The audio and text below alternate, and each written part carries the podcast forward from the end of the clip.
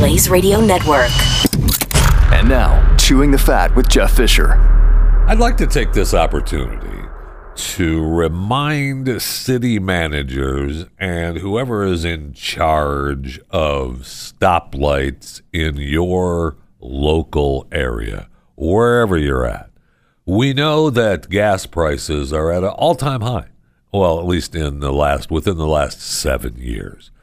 And we also know that AAA is already saying that they're going to increase 10 to 20 cents through the end of August from the current national average of $3.13 a gallon. So that makes me wonder why cities in particular the ones that I drive through at 4:33 a.m. in the morning allow lights to be red and have multiple cars sitting in the road idling wasting expensive gas with no cars crossing those intersections it is unbelievable to me there are multiple lights on a particular drive that I take. And I'm sure it happens all over America because I know that this is a way for them to enhance their revenue because people are going to run the red light. And how do I know this? Because there's one light that I ready I ready my accelerator to run this light. But I know in that neck of the woods, there's a police officer just waiting for me to run that light so he can give me a ticket. And I was most particularly right this morning because there he sat with his lights off, just up the road a ways, waiting for someone to run that light. Instead of, why aren't these lights blinking caution and blinking red? It's 4:33 a.m. in the morning. It's a crime for these lights to have a dozen cars, a dozen cars stopped at this light, idling, wasting gas, and there's not one car coming through the intersection. It is embarrassing. And what happens? I know that cars do come up out of these neighborhoods and they come up and they stop and there's no traffic and they make a right, but it signals the light to turn. And instead of just turn quick and back to the main road, it runs full cycle. It makes no sense whatsoever to have a light run full cycle in the middle of the night. All it's doing is wasting people's money. So, I just wanted to take this opportunity to please, please, city managers across America, in fact, around the world while we're at it, listening to Chewing the Fat. How about you fix the issue with your roadway lights at least from, let's say, 11 p.m. to 6 a.m.? How about just, I tell you what, 11 p.m. to 5 a.m the main roads in your cities turn to blinking red and blinking caution on the main road so that everybody knows the lights are still there and they have to come up and stop on the side road and they're able to go and they continue but cautiously through that intersection on the main road. Okay? Okay, then. Let's take care of that, shall we? Welcome. Welcome to Chewing the Fat.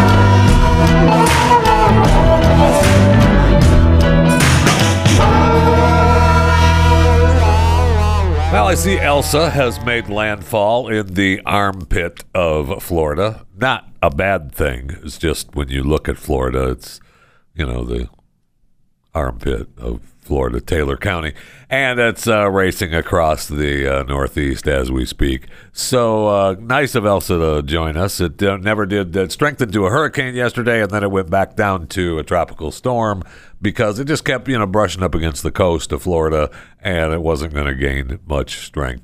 And I see where even though there was a tropical storm slash hurricane going on, the National Hockey League said, "Yeah, we're still going to play the game tomorrow." Yeah, there's probably uh, zero chance of uh, postponing the game. Oh, okay. Yeah, it's the Stanley Cup, and now the storm's going to be long gone, and we're going to go ahead and play the game. Sure, there's a couple of things that we're we've got scheduled outside around the arena. We'll cancel those. But uh, we're still going to play the game. I tell you what, I believe that. I bet you. I'll bet you that some of those outside events happen now because the storm's passed. Didn't look like there was a whole lot of damage. I mean, uh, you know, it's a tropical storm slash hurricane, a lot of rain. And by this evening, if you're listening live on the 7th of July, 2021, by this evening, I'm guessing that a lot of that flooding will have gone down and people will be headed to the arena for the championship game because the Lightning are up three games to two and they could win at home. And so it'll be exciting in Tampa Bay when the Lightning bring home back to back championships. I know, I know. I'm looking forward to it. So, yesterday we talked a little bit about, uh, well, we talked about Elsa as well, which is why I was bringing it up. But we talked about uh, Jeff Bezos and his last days at uh, Amazon. And of course, he's got his new title, you know, executive chairman, whatever. I mean, he's they still, you know, he's going to have an office and he's going to have, you know, come to a couple of meetings every now and then. But that's, you know, that will, will be his involvement. However, in the story, it talked about his 10,000 year clock. And I still, I just, I just, I'm like, what? A 10,000 year clock? Yeah, the clock of the long now. All right, so it's going to tell time for the next 10,000 years. It's cost $42 million to build so far, and they're still spending money. The huge mechanical clock ticks once per year, chimes once per millennium, and it's being built by Jeff Bezos and his millionaire scientist friend Danny Hillis, and along with Xander Rose and the whole clock team. It's 500 feet tall, all mechanical, powered by day night thermal cycles, synchronized at solar noon. It's a symbol for long term thinking, the 10,000 year clock. Well, that's why it's called the clock of the long now. And I'm like, wait, what is the clock of the long now? So the Long Now Foundation was established in 1996 to foster long term thinking and responsibility in the framework of the next 10,000 years. Okay. I'm, I'm willing to bet that Mr. Bezos has given uh, quite a bit of money to the longnow.org foundation. Guaranteed. But now he's building a clock, the clock of the long now. I mean, it's out in the middle of West Texas. I mean, way out in the middle of nowhere. He's bought Jeff bought property out there. I'm sorry, Mr. Bezos bought bought property out there. And when they explain where it's at, they talk about the nearest airport is several hours away by car. So it's way the heck out there in West Texas. It, uh, according to this, visiting the clock is going to take some commitment. The nearest airport, several hours away by car. The foot trail to the clock is rugged, rising almost 2,000 feet above the valley floor. So you're going to have to make a small commitment to get there. They've been building this clock since 2018, and there's no end in sight so it's going to take, you know, I don't know if, you know, maybe it will take another 10,000 years to build this thing. I doubt it. Uh, so, and I don't know that it's ever going to be an actual, you know, monument to go and visit. Out in West Texas, although it would be kind of cool to go and look at a clock that does nothing except wait for, you know, the millennium to chime and it's going to, you know, tick once per year. I'd like to know when it's going to tick. So maybe we can all go out there and just hang out and we being part of the Long Now Foundation and just stand around. And here comes. Here comes. Okay, come back in another 10,000 years. And I don't know if it's going to sound like that. I mean, it may be. Or. I mean, that sounds more like the 10,000 year clock, the clock of the long now. Okay, come back in 10,000 years. Uh, maybe a cowbell? I don't know. Nah, that's no good. Oh, maybe the.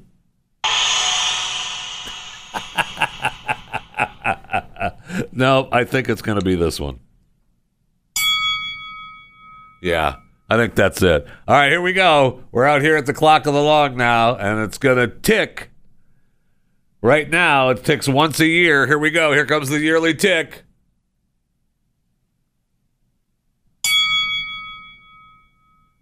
Okay. See you in another year.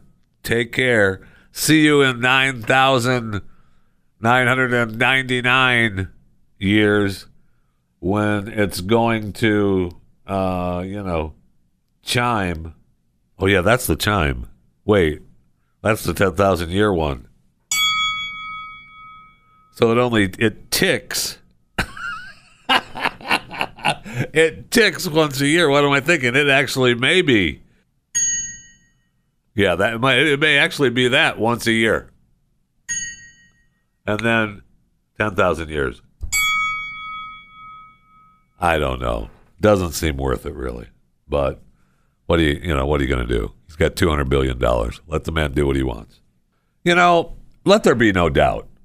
Big tech and the far left have joined forces to purge America of conservative views. Really, of any views that they don't like. We see it all the time with social media accounts. They've just decided that what you say we don't like, so you're gone. Why exactly are we choosing to give these big tech companies all of our personal data? That's a good question because the battle lines have been drawn and big tech has made it clear which side they're on. Now is the time to take a stance. Protect your personal data from big tech with the VPN I trust. For my online protection, ExpressVPN. See every device, whether you're on your phone, laptop, or TV, has a unique string of numbers called an IP address. You probably already know that. But when you search for stuff, watch videos, or even click a link, the big tech companies use that IP to track all of your activity and tie it back to you. When I use ExpressVPN or you start to use ExpressVPN, the connection gets rerouted through their secure encrypted servers so these companies can't see your IP address. My internet activity and then your activity once you get ExpressVPN becomes anonymized and the data is encrypted. The best part is you don't need to be tech savvy at all to use ExpressVPN. Just download the app on your phone or computer, tap one button, and you're protected. I told you before, I love the feeling when ExpressVPN pops up and I click it and it's locked in. It is a tremendous feeling. I'm like, na na na boo boo. My ExpressVPN is on. You can't track me. So stop handing over your data to big tech companies whose aim is to censor you and spy on you. Defend your rights and protect your internet activity with the VPN I use every day. Visit expressvpn.com slash Jeffy. expressvpn.com slash Jeffy. E-X-P-R-E-S-S-V-P-N dot com slash J-E-F-F-Y. You're going to get three extra months free when you go to expressvpn.com slash Jeffy. Go to expressvpn.com slash Jeffy right now to learn more. So before we go to the break room, I just want to. This story's been kind of bugging me. This is how you keep the mafia in business. And, and, and I mean this. So, convenience store owners in Washington, D.C. are all wound up. They've been fighting against the city council and the mayor who want to ban flavored tobacco products. Uh, their their argument is that it's going to further hurt their business while doing little to drive down tobacco use. Uh, yeah. So Washington D.C., the city council voted eight to five to approve a bill that bans tobacco products, flavored tobacco products, including those containing menthol. And the great mayor, uh, Muriel Bowser, is expected to sign the bill into law.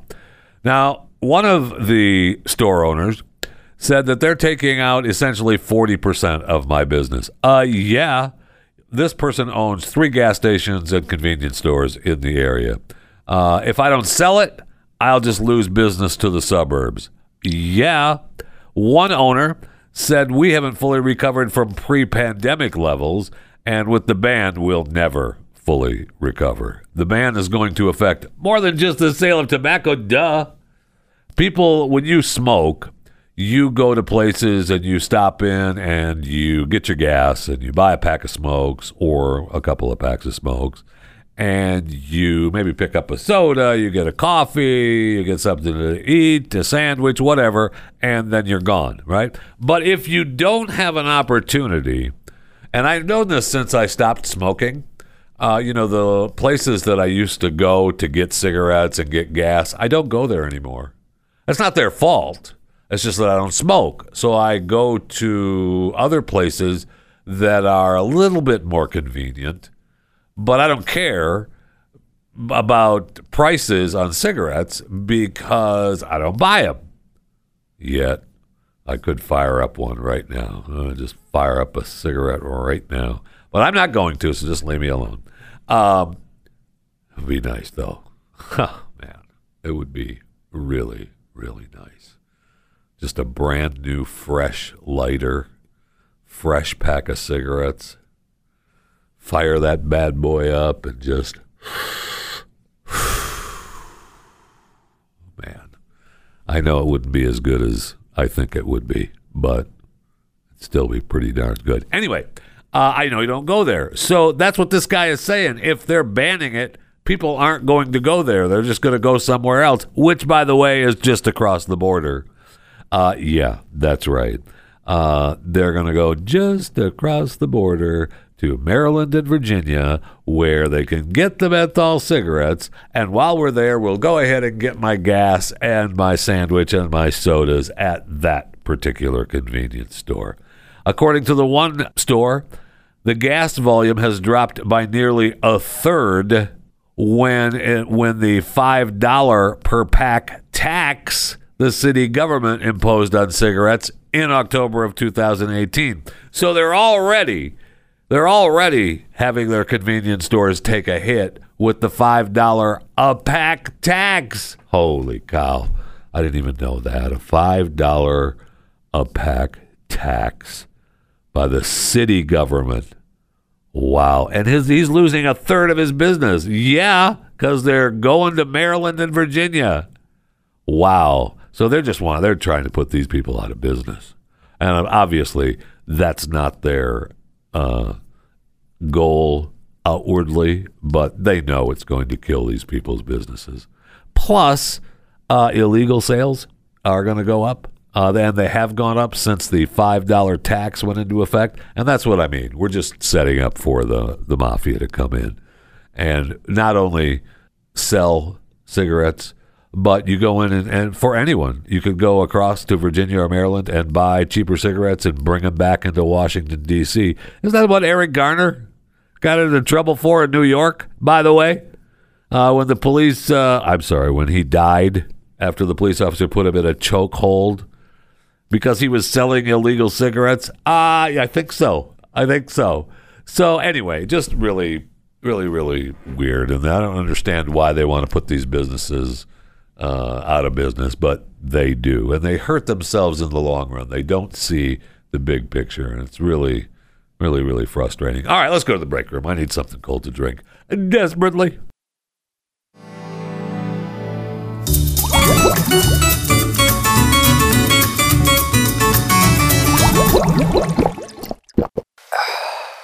I mean, we're in the break room, so I'd like to say hello to Iceland. Uh, hello to the Chewing the Fat listeners in Iceland.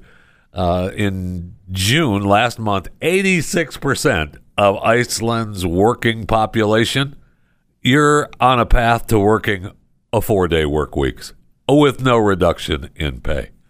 Nice.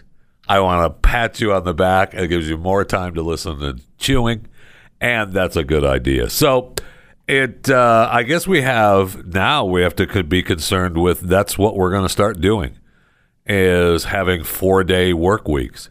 Uh, as long as there's no reduction in pay why wouldn't you want to do that? And if it doesn't hurt your productivity right?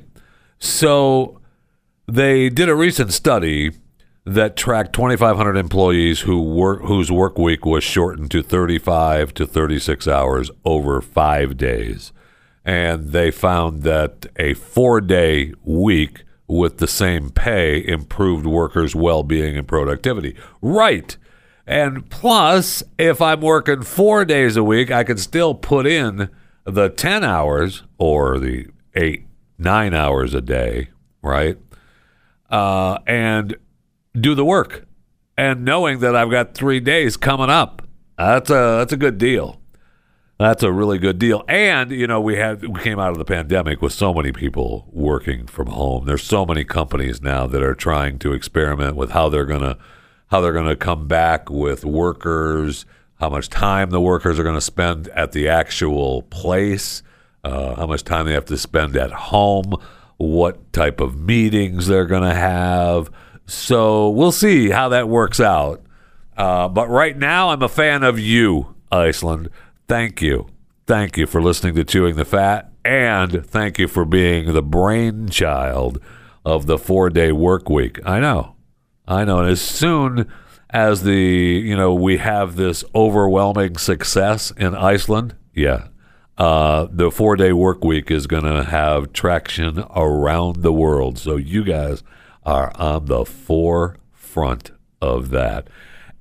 Also, did you see that? Um, Rupert Murdoch is planning to launch Fox Weather, 24 hour weather streaming channel. Not a bad idea. This should have already happened a long time ago. Fox Weather. I mean, the Weather Channel, according to this, their audience grew 7% this past year. Look, the Weather Channel, people watch because of, I don't know, there's a thing called the weather, and we all want to know it, especially when there's storms. It's storm season. The, I mean, the that's why everybody has Operation Stormwatch, Fox Weather. So when there's storms, you want to know it. And that's what local radio is all about.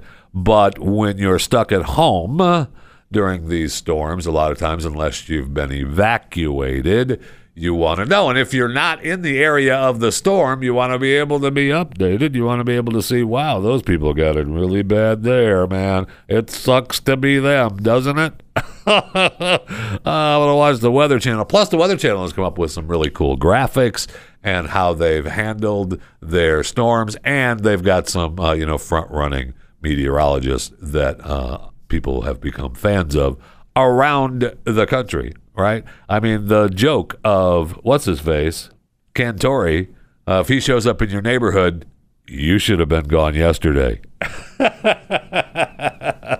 I mean, that's a fact. So I don't know. It might might be it might be good. I'd like to say that I wouldn't mind being the the voice of Fox Weather. So Rupert, give me a call here at Chewing the Fat. I'm happy to be the voice of Fox Weather, 24 hour weather keeping you safe when you don't feel safe. No, we want you to feel safe with our Fox weather. Ah, whatever they whatever they want me to say, I'll say it. The tough thing about Fox Weather or the Weather Channel is that's a 24 hour, seven days a week operation. Now, really, for the Weather Channel, they don't give you, uh, you know their their storm coverage is separate from their regular programming, and their regular programming, you know, at least during the middle of the night at different times, they have different you know different stories and different reports. But when there's big storms going on, no matter where in the country, uh, they're on it four seven. So I love that, and they're not working four day work weeks at Fox Weather or the Weather Channel. So good luck to Rupert for launching this. Uh, it may or may not work. I think it's late to the to the party, but you know you never know. What do I know? Rupert Murdoch. Pff, what has he done?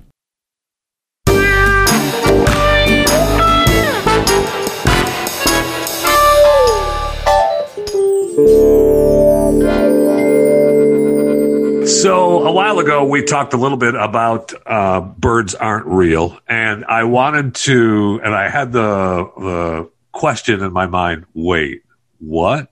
And so I wanted to talk to the man himself, Peter McIndoe. How in the world are you? Welcome to Chewing the Fat. Birds aren't real. Welcome, sir. Thank you. Thanks for having me. Looking forward to uh, to sharing our our truth here. Absolutely. So you're on the road now, and uh, you know you're promoting it. Obviously, people can go to the website birdsaren'treal.com and get all the information that they need. Uh, you were just coming off of at the time of this interview the uh, Independence Day weekend, and you had a big gathering in St. Louis, Missouri. How did that go? It went excellent. We had over 250 bird truthers come out uh, to march the streets nice. of, of, St. Louis, which with, with, with us, which was a really beautiful event. Seeing everyone come together like that. We're in the process of holding these rallies city by city, and that was our our second one of the summer so far. It just seems to be uh, gathering more and more people as as we go so far. Where, what's next? What what's next on the agenda for the uh, Birds Aren't Real tour stop? So we're we're looking at Oklahoma as our next stop, sort of making a circle around the South right now. Uh, we've hit Springfield, Missouri, and St. Louis. So next stops, I think, will be Tulsa and Oklahoma City uh, before heading into Texas, which will be a big, a big, a big part of the tour. Nice. Well, I, would like to I may show up for that. I mean, if you're going to be in the DFW area, that's where we're at, man. I'd like to have that. Uh, I'd like to see uh, see it in action. So, what do you say? You know, uh, what do you say to the people that say, Peter, come on, man? Birds are real. You know they're real. You're just pulling our feathers, telling us that birds aren't real.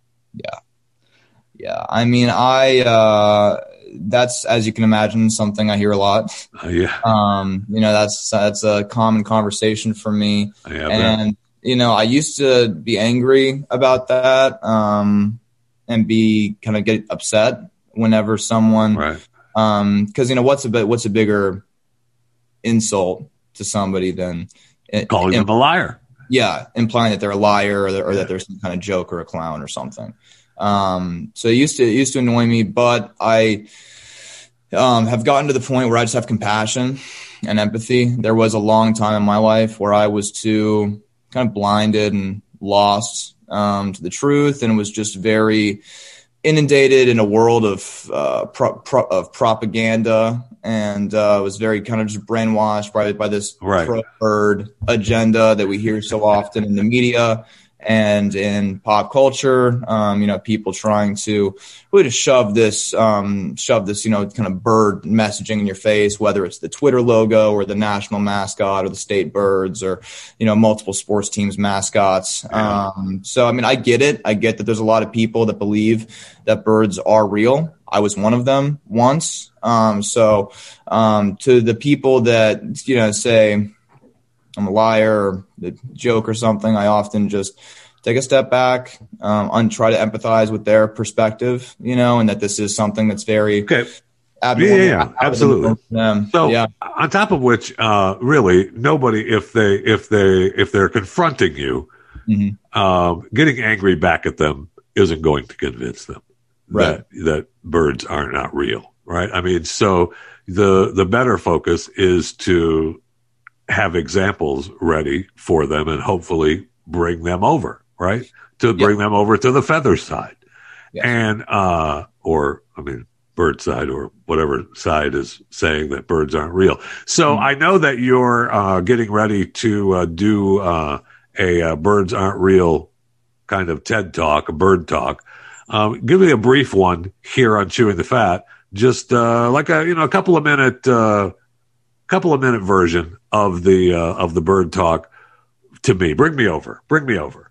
Okay. Um, well, you know, let's see. I think that it really goes down to how you, Jeff, how how you define truth in your life. Okay. Um, how you define what is what is reality and what separates truth from lie, truth from untruth, and um, you know if we can get on the same page there to begin with, then at least we know kind of what what what what language we're speaking here.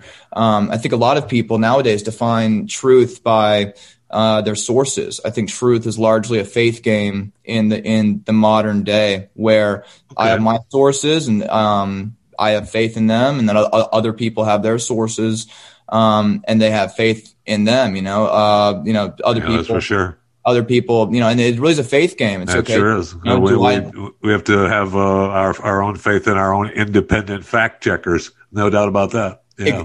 exactly. Um, so you know, I know that a lot of people, you know, growing up, they're born into the world and they're told, "Hey, birds are real." This, you know, it's kind of the first thing that they're said. There's a lot of societies um, throughout history where there's been something told uh, to the to the culture and the group of, of, of people that then as history progress or as time pro- progresses history kind of sheds a different light upon that truth that these people believed you know that there was you know that um for instance, you know, thunderstorms were, you know, the gods mad at them or something. Right. There's there's different things that different societies believe um, um, that then historically you look back and say, wow, you know, they just that was just the world they were in. You right. know, they, believed it because that's the world they were in, right? So I think that's where we're at um, with, with the with the bird problem in the world that we're living in right now, where okay. we're in we're in America and um, you know everyone is born into this world is taught in schools that birds are real they're flying in the sky and uh, no one's ever taught to question that or maybe ask why you know why may you know why are why are birds all around me all the time? Um, why have i never been taught that there may be another side of this argument um, that maybe uh, you know that these that these birds are not in fact living things. You know, uh, what if there's there's a possibility that the government has something to do with this, and maybe it's exactly what the government wants um, is that no one's asking questions about that. You know, so, think- Okay, so I, am cutting you off from your bird talk. I'm sorry, just for a moment. But what do you say to the let's say the people that you know? I not long ago had a bird, mm-hmm. real or not, uh, fly up under my overhang of my back porch where a, a ceiling fan is and put together a nest. And all of a sudden, uh, uh, there some sort of new bird hatched. I don't know if it hatched or how it arrived there, but there were little baby birds there. Um, you're saying that those aren't real. Not some birds aren't real, but all of the birds that I see aren't real. Is that right? Yes, I'm saying that every every single one of the 12 billion estimated birds in the United States are are artificial surveillance drones built okay. to be indistinguishable from a real bird. Um, you know, and that's obviously a bold claim. You know, that's not uh-huh. a lot of people are caught up in these very socio-normative paths of thought you know um, they'll just listen to anything that they're told on tv or on twitter or the media you know oh birds are so real and um, you know they're they're you know they're so cute and cuddly and they're not surveillance drones watching me. Um, and you know what what what i say to that is that I don't know if you know the history of birds aren't real, um, or of our movement, or what what we talk about. Do you know anything? Not, not very little, very little. A little bit what I read uh, this past week. Uh, you know, to talk to you. So uh, let me mm-hmm. have it. Let me have it. So, yeah, so, bring me, bring me to the dark side, to the bird side. But yeah, Peter McIndoe, birdsaren'treal.com. Um, so when the government started killing off the birds systemically, it was in 1959. So okay. um, this was little more than a decade after the end of World War II, and the, the, the, U.S. government was looking for different ways to increase surveillance on communist activities in America uh, to make sure things didn't get out out of control here. It was largely told uh, to people within the, the, highest ranks of the government that you know this is for the safety of the people. You know that you know we we need to surveil um, you know these people to make sure that nothing Okay. happened under our watch in, in our own country. So they were experimenting with some different ways to do this, and eventually landed upon um, we have these birds everywhere all the time, and eventually it started off um, in a way kind of smart. Admittedly, they were realizing that birds very high up in the sky, um, to the naked eye, are really just specks um, up in the air, very high up. You can't really make out feathers. It's just kind of a speck and has a slight shape of a bird. So their initial plan was okay. Let's make a um, you know a, a, a robotic flying uh, sort of like a small plane that looks like Okay. uh, a a bird from the ground, but that has a camera in it, so that then you know people wouldn't know um, from from the ground, but they are being watched um, from very Oh, high up with a okay. zoom with a zooming camera. So it started off there, and then they started realizing that they could have um, the most advanced thorough surveillance network ever. Um, that that that is before cell phones were in, introduced Well, our technology got better. You in, know, the, in the 21st century. So if you think about how they are using cell phones and laptops and how the NSA is using all of this and probably watching our conversation right now, uh, maybe if we can extrapolate from that and think, okay, so that's what they would have done had the internet existed in the in the 60s and 50s. Um, what's a different way that they could get an equal level? It's clear that the goal is thorough surveillance of citizens, right? It's clear that the goal is that the government wants to have tabs on what you're doing, on what I'm doing, um, on what everyone's doing all the time. But but but 50 years before the internet, they had to find a different way to do this. So they saw that birds are everywhere. They see that that they are everywhere. That no one's questioning when a bird's nearby. You know, if you're having a private conversation, and then and then you know a little blackbird lands on the gate next to you, you're not going to be concerned as concerned about that as if there were a man with a camera um, watching there, right? So that began in 1959 a whole system of the government um, killing off uh, real organic birds um, with a with, with with a weaponized virus actually that was sprayed from crop duster planes. There was a drought happening in the in in in the U.S. in the late 50s, and so the uh, the excuse that they told the pilots in the crop duster planes were, you know, we need to water the country. Um, we need to, um, you know, have we need, we need to we need to fight against this drought. So internally within the CIA, the killing of the birds was known as Operation Water the Country. Um, it was um, done by Okay. Allen Allen Dulles at the at, at the CIA was the director of the time, and um, slowly this virus spread across the species. And as the birds, you know, if this is a video, I don't know if this is a podcast or a video, but as the number of birds went down, they were starting to instill the art, art the artificial birds at the same time. So there's kind of this Okay. point where there wouldn't be um, a noticeable decline or a noticeable influx of birds. Right. Okay. Yes, I got you. All right. So um, as they started introducing these birds and killing those off, some people, the original members of our movement, found out in the late '60s. A lot of people don't know this just because because of the internet and things like that. People are kind of a lot of people are just now finding out about the birds aren't real movement. Um, but it, it has existed um, in some in some level since 1976. So is this a, just a United States based movement, or I mean, I'm, I know that uh, you know other countries obviously are uh, believers in birds, or so there must be a movement outside of this country as well. Yes or no? So we hope so. I mean, that's that. That's the thing. I don't speak about anything, and I encourage you know the other bird truthers like myself to really not speak about anything that we couldn't prove in a court of law. Um, you know, show substantial evidence for. Um, so I can't speak about other countries just given that I don't have the evidence for that. I haven't seen Okay. it. But what I do know is that countries like China and India have both come out publicly and said that they have surveillance drones designed to look like birds. Any of your listeners can look this up. Um, China specifically has come out and said they have uh, bird drone surveillance. We don't Yes. know what level. We don't know if it's like Yes. it is in in the states. Um, but you know, while the uh, while the Chinese government can come out and say that, you know, the American government can't. Um, so what what we're seeing there is Well, we're is- already we're already surveilling the country. I mean, our major cities are you know bombarded with cameras uh, your cell near phone. every corner. Yeah, Uh, oh, yeah, we're uh, carrying we're carrying surveillance with us everywhere we go, no question. exactly exactly so that's why when people, because a lot of people, when they hear my belief system or my friends and group, um, it's often, and it, it might just be a result of how, you know, divisive this country has become, but a lot of people will just shut it down right away, laugh it off, say it's stupid and crazy. Um, but when you actually, when you actually get into it and you know talk to one of us, you see we're a lot of rational people um, that simply have different sources than than y'all might. You know, so, so we're talking to Peter McIndoe. Birds aren't real. Birdsaren'treal.com is the website you can go to for more information. And they're, of course, on tour right now uh, around the country. So you may or may not have an opportunity to uh, see an event live, which, uh, you know, I would. Uh, I would recommend going to.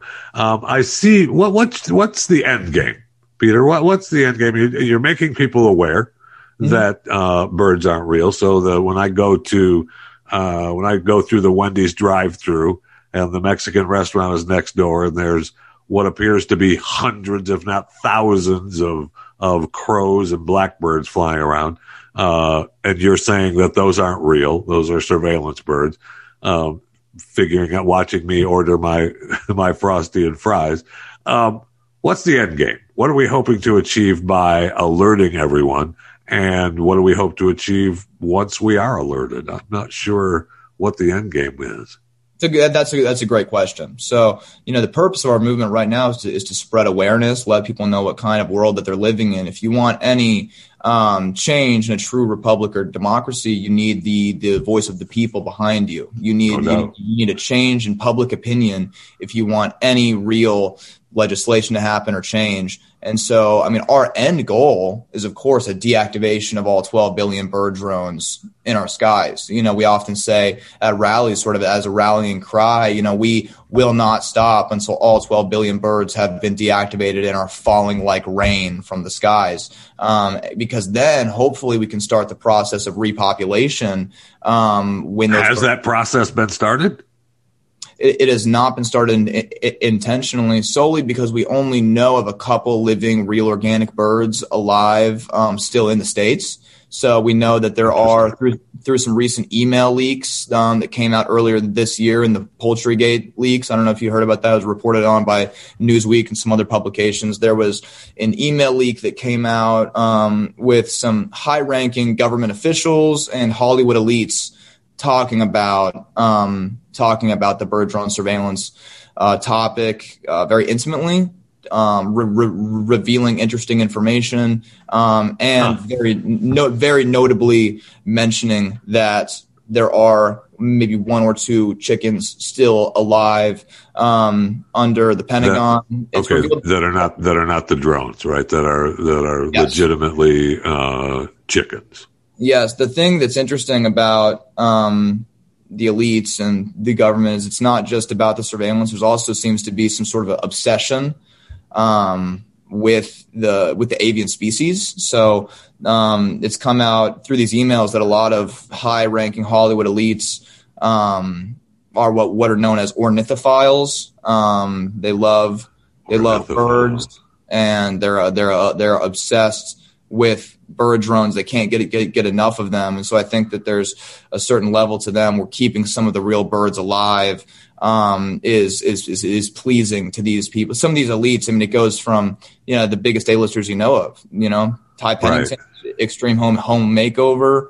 Um, you know, a lot of Ty, Taio Cruz, um, big hip hop star, made the song Dynamite. Um, a lot of people like this, even the band Imagine Dragons. Uh, it's all the all the t- top people in the industry are are a part of this. And when you when you look at these email leaks and the evidence, I mean, it's it's it's shocking, frankly. Peter McIndoe, Birds Aren't Real. Uh, one one more time. So your next uh, event is in Oklahoma, or at least that's what you are planning on, right? So we can get more information at birdsaren'treal.com. Yep, we will be updating our social medias. Birds aren't real on on everything. So the official plan will be public soon, and hopefully. Right, I keep mentioning the website, but you're also you know on Twitter for sure, and I'm guessing Facebook and Instagram uh, yeah. with at Birds Aren't Real. So uh, how many people now are officially in the Birds Aren't Real movement? If there is an official list of any kind. So I mean, if we're talking pure social following, you know, pure people that are following on social medias, we have well over a million and a half people. Um, okay. That are that are that are following that are part of this. We have 500,000 followers on Reddit, 500,000 followers on on TikTok, um, 325,000 followers on on Instagram, and then you know tens and tens of thousands on Twitter and Facebook sure, yeah, yeah. well. So I mean, if, if, if you're counting that, there is a, there are a lot of people. You know, this is not um, some fringe. Um, you know, a lot of pe- people in the media like to just immediately debunk something as a conspiracy, um, mm-hmm. or you know, well, it's easy. it's easy to dismiss things if you just call it a conspiracy. If you call it a conspiracy, a joke, it's a very easy way to delegitimize yeah. about of somebody's. You know, it, you know, it's, it's very easy to dismiss somebody else's truth by simply calling it a conspiracy yes, or a joke. And then, oh, it's, de- it's delegitimized. Don't, you don't, you shouldn't even listen to them. But it's like, no, we have something very valid to say. So, I mean, you can, you can find us there. Our TikTok has been having some trouble. It got banned yesterday and reinstated today. So who knows if we'll be on there a whole lot longer, but what the heck happened? Man, these big tech companies don't, don't like, um, don't like truth.